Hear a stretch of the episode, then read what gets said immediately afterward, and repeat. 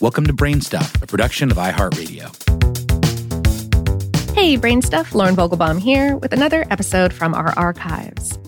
I've been holding off on this one for a couple of weeks because it's about the weird life and times of a sea creature. And I've just kept finding pieces about the weird lives and times of sea creatures that I wanted to make new episodes about. And I didn't want this whole podcast to become the Weird Sea Creatures podcast.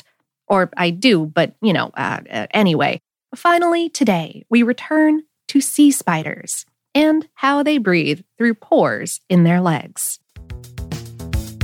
Hey, brain stuff, Lauren Vogelbaum here. Unsurprisingly, a human doesn't have much in common with a sea spider. Actually, no other organism on Earth has much in common with one of these spindly legged arthropods that look more like a Tinker Toy experiment than a living thing. My favorite top five weird things about them their hearts are so weak that they require the digestive system to move blood around their body. Most of their digestive system and their genitals are encased in their delicate legs. Their males carry their young.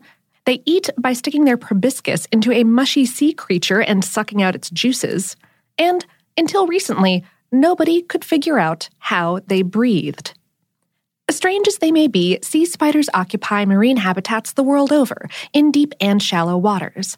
They can be minuscule with a leg span of only a millimeter, but Antarctic sea spiders grow to be unusually large, about the size of a frisbee. Polar gigantism is the term that describes the way animals at our planet's poles tend to grow much larger than in other parts of the world. Even at their biggest, this isn't to say that their bodies are very big. Their trunks are improbably small in contrast to the sheer area their legs take up. There's not a lot of surface area on a sea spider's abdomen and thorax to trick it out with unnecessary amenities.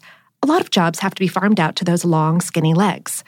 Scientists have pretty much identified how they pack most of the necessary physiological processes into such a teensy body and such delicate appendages, but they haven't been able to figure out how they breathe until recently. A study published in a 2018 issue of the Journal of Experimental Biology has gotten to the bottom of how sea spiders move oxygen through their bodies by studying several species of giant Antarctic sea spiders. Most sea creatures have gills like fish and lobsters, or lungs like whales, and some can even take oxygen in through their skin.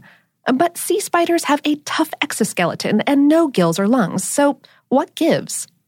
The research team found sea spiders take oxygen into their bodies through hundreds of tiny pores in their cuticle. That's the tough outer skin that gives them structure and protection. They put giant Antarctic sea spiders in respiration tanks to see exactly how much oxygen they were absorbing, and they found that they were taking in enough through tiny holes all over their legs to run their entire bodies. Which, of course, is great for the sea spider for now, but as polar seas warm as a result of global climate change, their ability to absorb oxygen in this novel way might be compromised.